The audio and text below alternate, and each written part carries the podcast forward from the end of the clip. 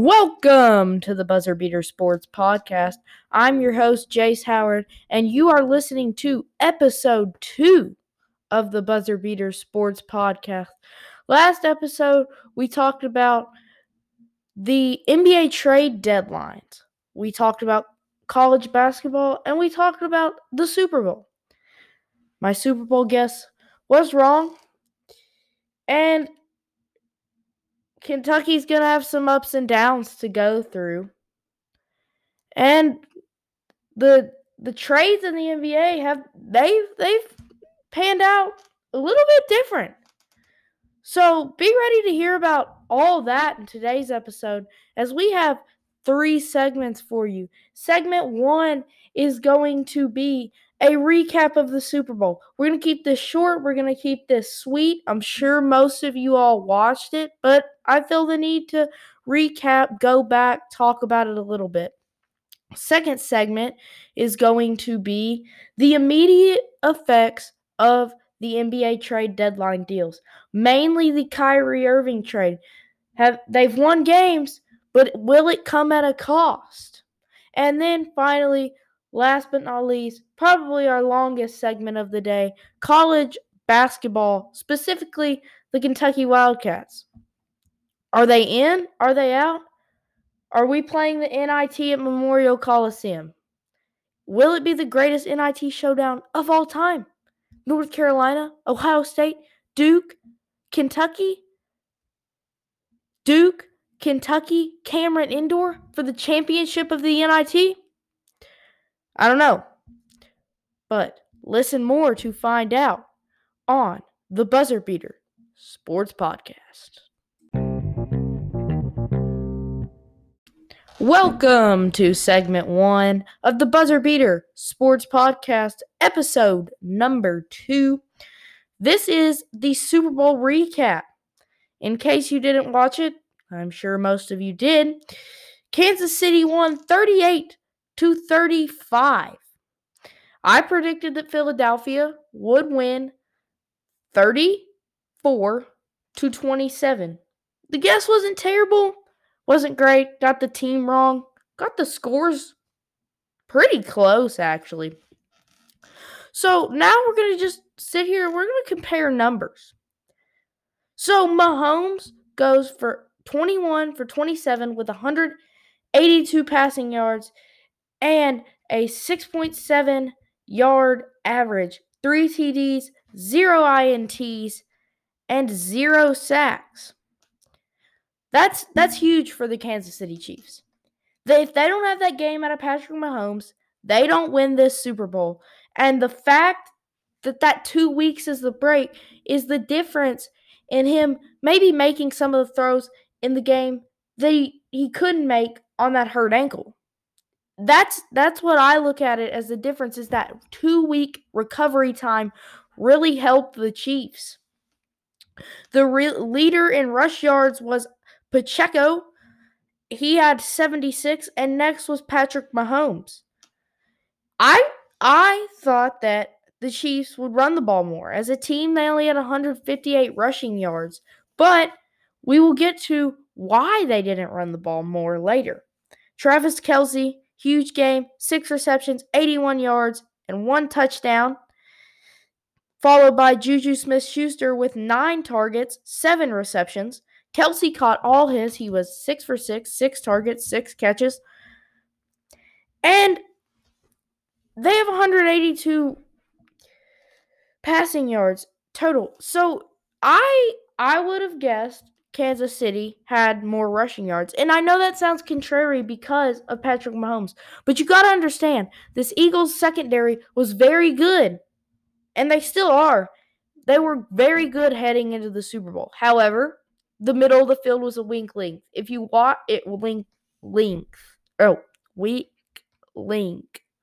If you watch the game, you could tell that Kansas City really knew where to attack because they attacked the middle so hard. And you know, I don't I don't know. The Eagles that's something that they have to fix because if you have elite tight end or elite receiver, somebody who can get through the middle, you can't be getting burned on that because their corners did a great job of covering up those Chiefs receivers. They just let Kelce in the middle, and that led to big plays and ultimately led to Kansas City winning the game. Philadelphia actually dominated the possession time with 11 more minutes than Kansas City. That's that's massive. If you would have told me Philadelphia had 11 more minutes of possession time and lost, I would have said you were crazy because that's that's a lot more possession time. I mean, and Philadelphia with one of the best offenses in the league should be able to create when they have that much possession time. However, and they got more first downs too. However, it it really came down to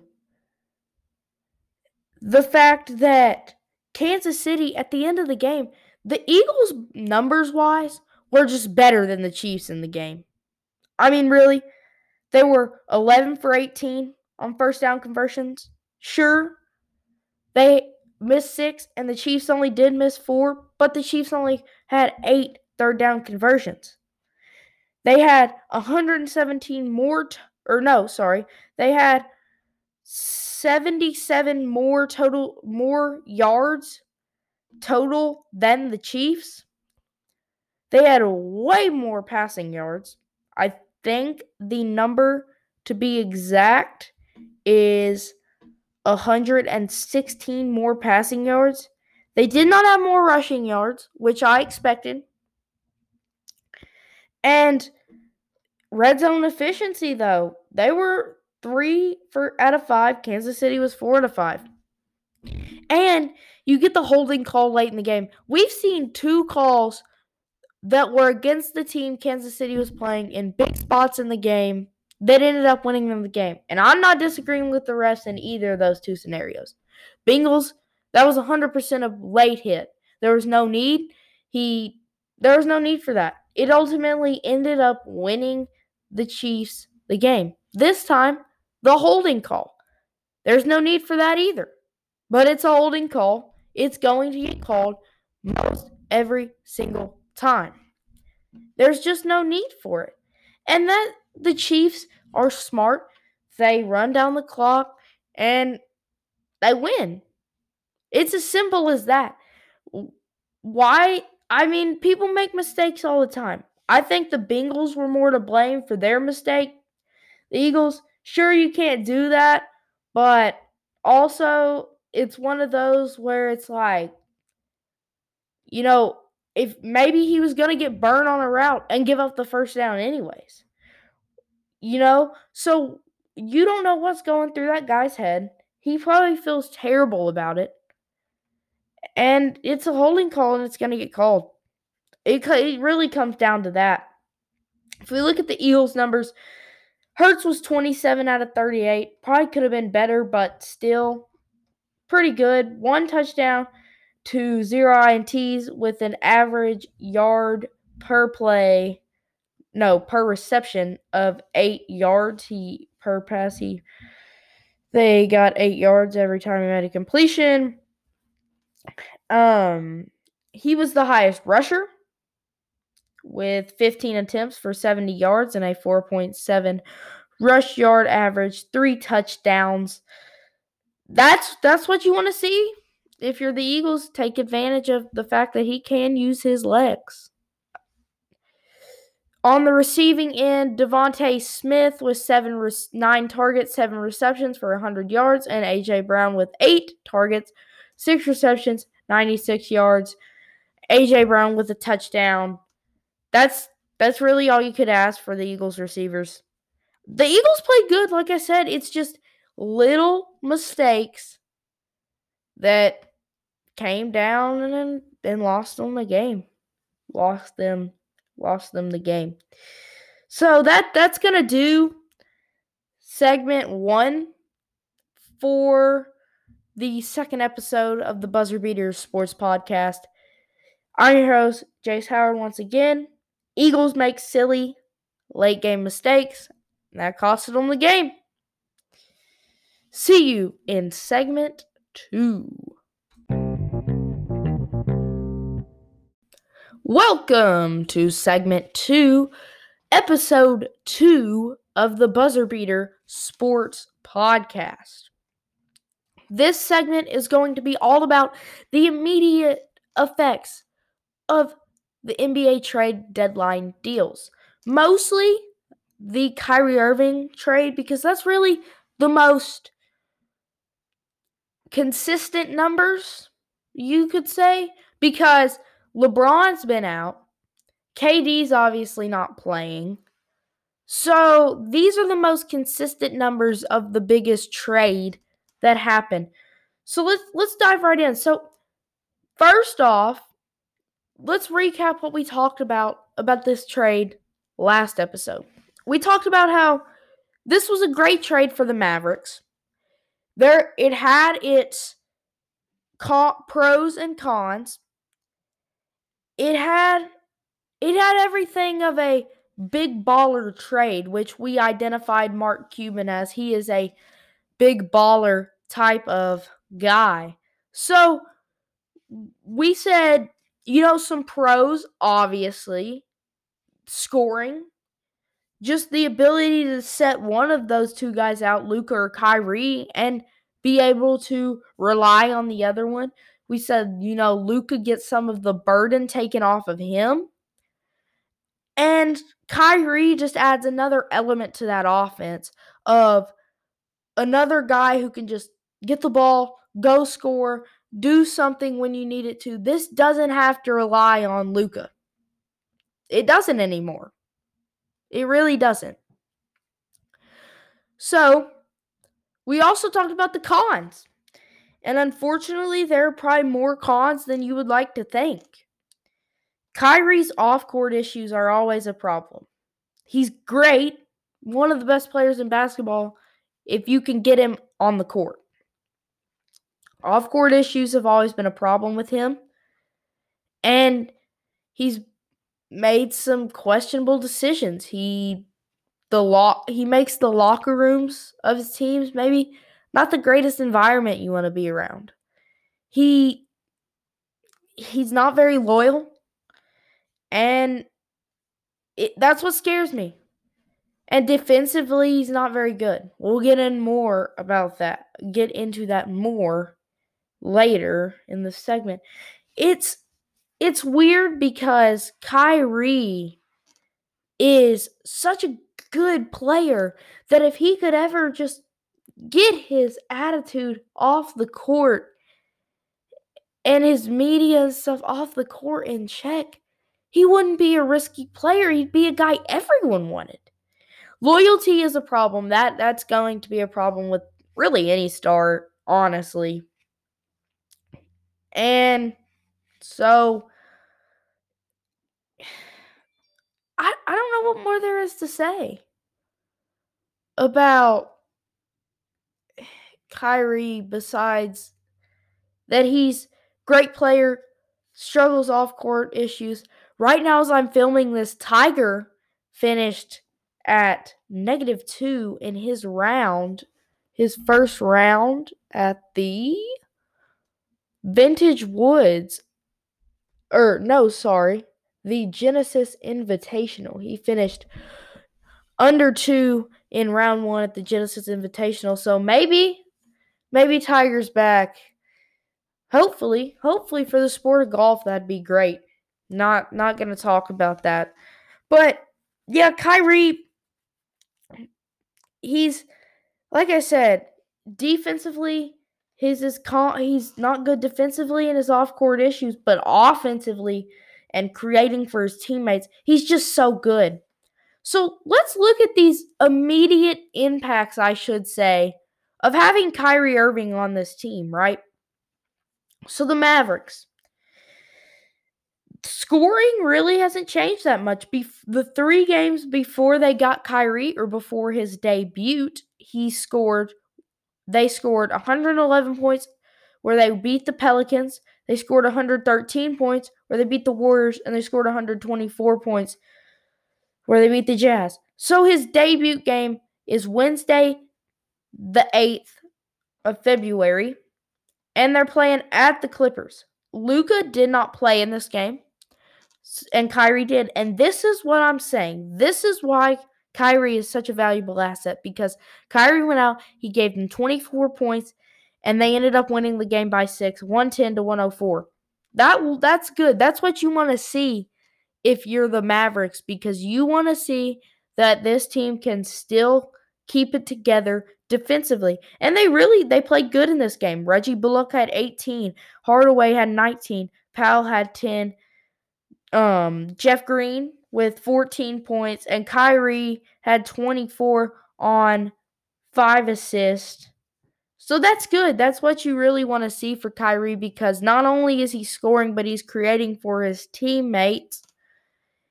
And Luka's not in. So once Luka's in, he can create even more. So let's go on to the next game. The Kings. It was 122 to 114. Once again, Luka Doncic did not play in this game, and they ended up winning off of a 25 point performance from Kyrie Reggie Bullock had 13, Tim Hardaway had 15, Dwight Powell had 9, and Jeff Green had 17. So the role players are contributing. Kyrie's doing his thing. He gets three assists yet again. So not great. You'd like to see him get more assists, share the ball, but when Luke is on the court, obviously he's going to share the ball more.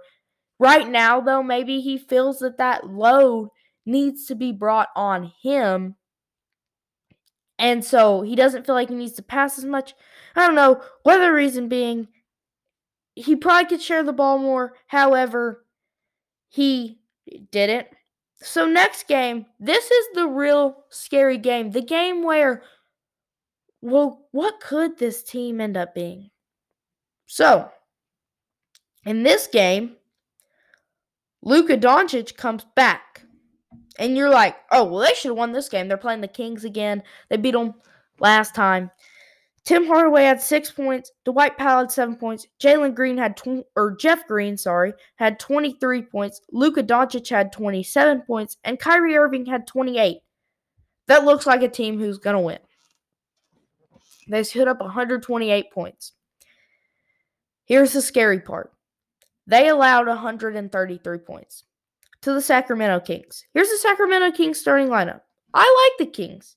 I've liked the Kings for a while because of De'Aaron, De'Aaron Fox. Harrison Barnes, 13 points. Keegan Murray, 5 points. Sabonis, 22 points. Kevin Huerter, 15 points. And De'Aaron Fox, 36 points. Trey Lyles and Terrence Davis had 14 points and 22 points. Now, this is where the Mavericks might struggle. Go listen to the mismatch. It is a great podcast. I listen to it sometimes too, and they they talked about this, so I felt the need to bring it up too because I thought it was a great point. The Mavericks will struggle defensively. And Christian Wood, Christian Wood, too, minutes have slipped hard.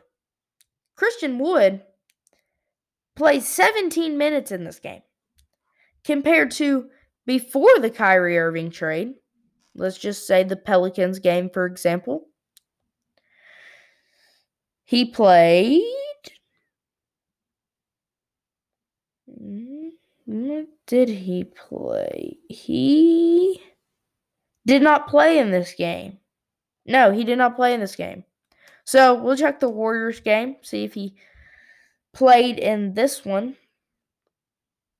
And it looks like he did not play in this one either. So the Jazz game finally, the last game before the Kyrie Irving trade. Let's hope he played in this one. And he did. He played 18 minutes, so I know it's not that drastic, but you got to hear me out. The rest, the the first half of the season, Christian Wood played 30 minutes. I mean, he was a vital piece of this team. He's the second leading scorer. They had to have him. And Then he drops to 17, 18 minutes all of a sudden. Like, what? What's going on? And it's defense. It really is. This Mavericks team struggles to guard. Maryland just beat number three Purdue. Okay, that that's big for our third segment, college basketball. Well, we will talk about that. That that's big. But anyways, back back to our NBA trades. It Christian Wood dropped his minutes because of defense. And that's maybe some of his fault, maybe not all of his fault. Because what you're saying is Christian Wood, if he's better defensively, does he get to play more? Probably. But then again, Kyrie and Luka paired. It's not a great defensive duo. It really isn't. And as much as the Mavs fans want to believe that they're going to be something, and I think they could, I think they could. They just got to find some more 3 and D guys. Maybe bring in you Dorian Finney-Smith was so important to this team. And yes, they had to ship him away to get Kyrie, but he was so important. He was a great defender. He could shoot. He was somebody they needed. And on this particular team, he he would have been so very valuable. And it hurts to see him go because they could be something special. But you're not going to win playoff basketball games giving up 133 points, especially the Kings. No hit on, no slide on the Kings, no diss on the Kings, but they're not really that great offensively. Then we move on to the next game, the Timberwolves, where they lose and give up 124 points to the Minnesota Timberwolves. You want to know the Minnesota Timberwolves starting lineup is? Taurean Prince, Jaden McDaniels, Rudy Gobert, Anthony Edwards, and Mike Conley.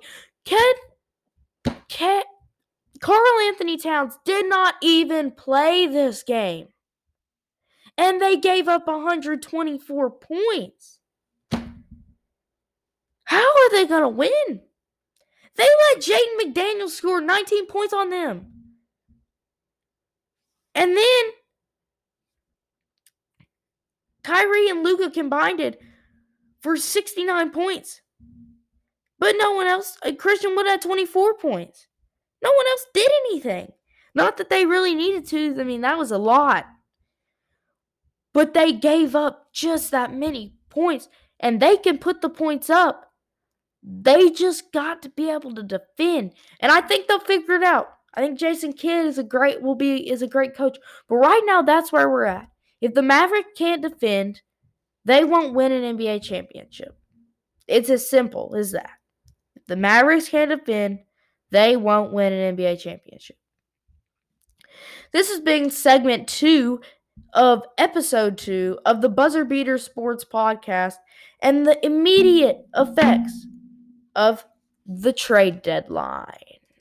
See you in segment three. Welcome to the third and final segment of the second episode of the Buzzer Beater Sports Podcast. In this third segment, we're going to be talking about college basketball, specifically the Kentucky Wildcats. So, on my last show, I mentioned Kentucky. I talked about them. I said, Kentucky has to have this game at Georgia. Boy, if you watched it, we know how that ended up. That's yeah, I don't even want to talk about it. It's over, man. It's over. I don't even want to talk about it. Because I said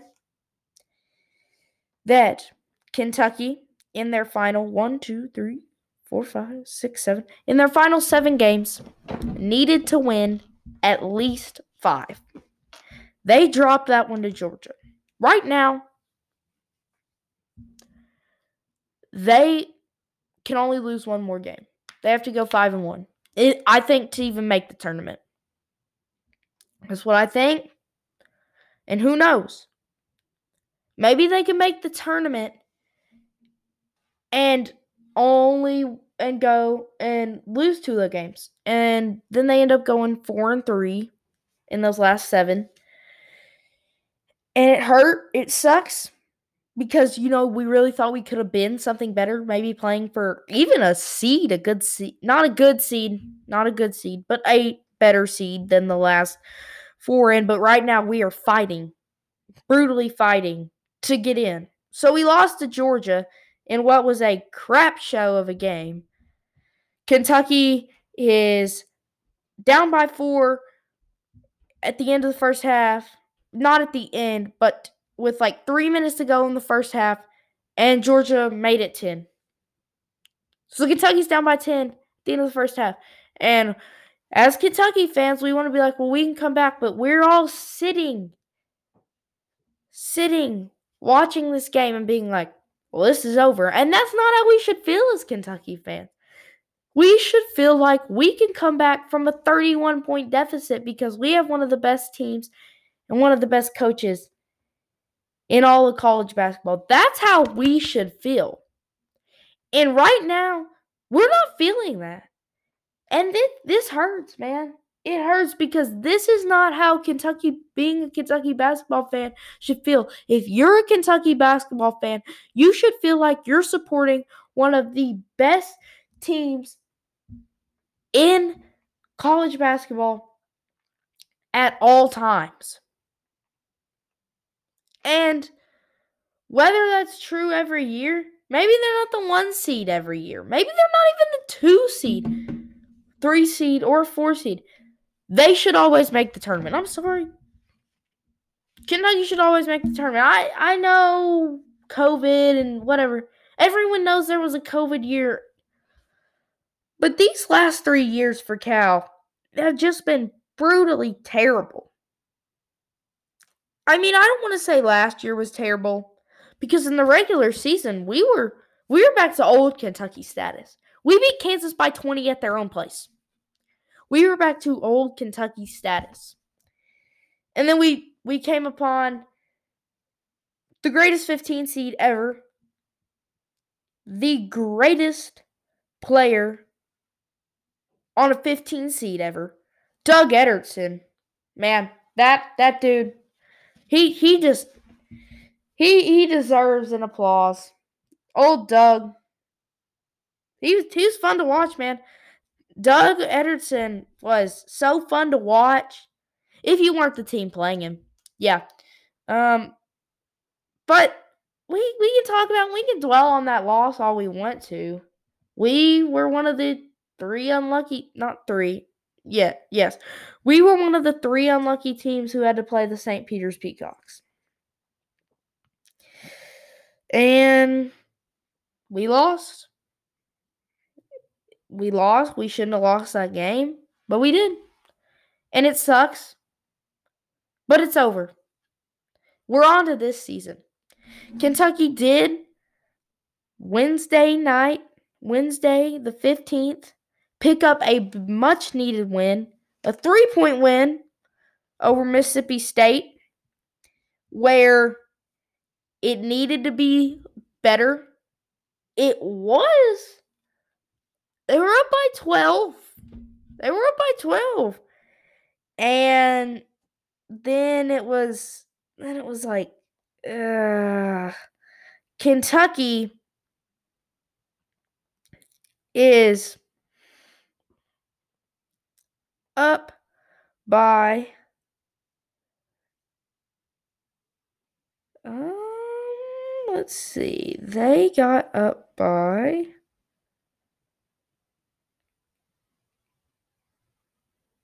They got up by Oh, this was the first half. I'm sorry. Oh, I'm gonna scroll all the way down. So the second half, Kentucky got up with their largest lead of the game being 56 43 with 8 minutes and 34 seconds to go. That's a 13 point deficit. Then Mississippi State made a free throw. They made two free throws. Then they made one free throw. They made one free throw. They made three free throws. Mississippi State from that point, right there, went on a one, two, three, four, five, six, seven, eight, an eight point run to cut it to four in four minutes. Kentucky did not score in four minutes. And better yet, they gave up eight points. You're up by 13, guys. With eight minutes, close this game out. Now, this team in Mississippi State is desperate, but you have to close games out. They actually started this one quite well, but then they didn't close it out. So then they cut it back to four, or they cut it back to five. Then Mississippi State cut it to four. They cut it back to four. Kentucky cut it to six with a minute 46 left. And Mississippi State cut it back to three. Cut it back to three with eight seconds left. Chris Livingston made two free throws. And that was the game. They did say, though, when we needed to make free throws, that Antonio Reeves was inbounding the ball. And I'm sorry, but what are we doing? Our best free throw shooter is inbounding the ball when we need to hit free throws. That doesn't make any logical sense. Literally, any logical sense. I mean, you ask any other coach, hey, who do you want to shoot free throws? I guarantee you they'd say they want Antonio Reeves at the line and he's he's inbounding the ball. I don't get Cal's decisions. Maybe he has some plan. I don't even I don't get his decisions. And it's hurting Kentucky the Kentucky basketball program. And I've heard them talk about this on KSR all the time. Something's just off with this team. And until this season's over, we're not going to know. But something internally is just not right with this team. And I can't figure it out. They can't figure it out. Nobody can really figure it out. Something you can just tell that there's a presence that's not right with this team. And yes, it, it hurt having CJ Fredrick and Sahvir Wheeler out because, as I said in the last show, Kentucky relies heavily on CJ Fredrick because he is such a such a he's he can score and he can defend. He's become such a better defender in these this past really season honestly. He was not he was a way better defender than any of us expected him to be and not as good shooter. I'm sorry. He he's a good shooter. You can tell when he releases the ball that it it looks so good. It looks so pure. It's just not going in for him. And Sahvir Wheeler while everyone in the fan base was down on that kid he has he's really helped when we needed him. He really has.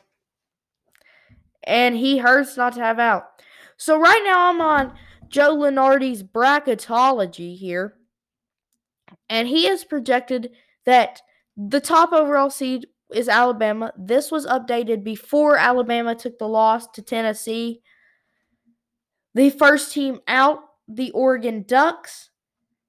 And the last team in, the Clemson Tigers. Where does Kentucky fall on this? They fall on the first four out. Yep. Yep. Yeah. Not not even gonna get in the tournament. That's where they fall. First four out. And it sucks because they just really needed Kentucky fans can't deal with this, man. We can't put up with another year of this. And Kentucky falls on the first four out. This, mind you, this was before we beat Mississippi State. So we beat Mississippi State, who was one of the last four in. So maybe we take that spot. Who knows? But this was before we beat Mississippi State, right? For even a chance to play in the tournament. We would probably have to win a game even to play in the tournament. Like, like what are we doing? And even if we did, so so let's say we take the spot of Mississippi State right now. Right? We're Mississippi State in this in this prediction. So if we won that game, we played St. Mary's. Okay? St. Mary's. No offense, but it's St. Mary's. We can beat St. Mary's. We can beat St. Mary's. If we won that game, we would play Kansas State, who is good. They smashed Kansas, and they do scare me because they are pretty long. Keyontae Johnson, he, he's good. He's really good. And Kansas's bigs are long, which we have seen Oscar struggle with this season. Michigan State would be the seventh seed, UCLA, Houston as our one. Houston is one of the ones who I'm gonna be honest, I think would give us maybe besides Kansas, probably the least amount of problems because Alabama's just gonna their length kills us. Purdue's length would absolutely destroy us and Zach Edey. So Houston or Kansas, if we gotta play a one seed, I'm taking them. Kansas State, I think, is definitely a winnable game if we do get into the tournament and end up winning and all these projections. Of course, this is all big what if, but right now, that's a winnable game. And so I think if Kentucky does get into this situation, this is the situation you want to be in if you're Kentucky. Because UCLA would be your two seed, and we've shown we could definitely beat them. Now I know we didn't beat them prior, but that that was just I don't even want to talk about that part of the season because we couldn't even we couldn't even figure out how to beat We couldn't even figure out how to be. I don't We couldn't even figure out how to beat I don't even know. Like, we literally couldn't even figure out how to beat Michigan State. It took us double overtime to beat Michigan State, who really, realistically, should be on our level. So I don't even want to talk about that part of the season. Moving on, though, Kentucky could definitely make it into the tournament. I will be at the Tennessee game on Saturday, the Saturday the 18th. I will be at that game, so I should be able to um really get a better feel of what's going on with this team, maybe maybe get a better look. So, I'll, we'll have more on that this next week when we come back to record this. But I do want to I do want to mention about the SEC tournament schedule just real quick.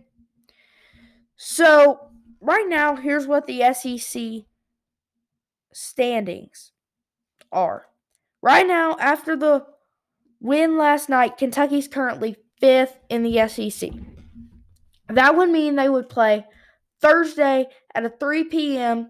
against the winner of game one, which is the number 12 seed and the number 13 seed. So the winner of, let's see, 1, 2, 3, 4, 5, 6, 7, 8, 9, 10, 11, 12, 13, 14. So they would play the winner of Ole Miss, South Carolina. We've lost South Carolina, but we're not going to do it again. So, assuming we win that game, we move on to the. We would move on to the number four seed, who is Auburn.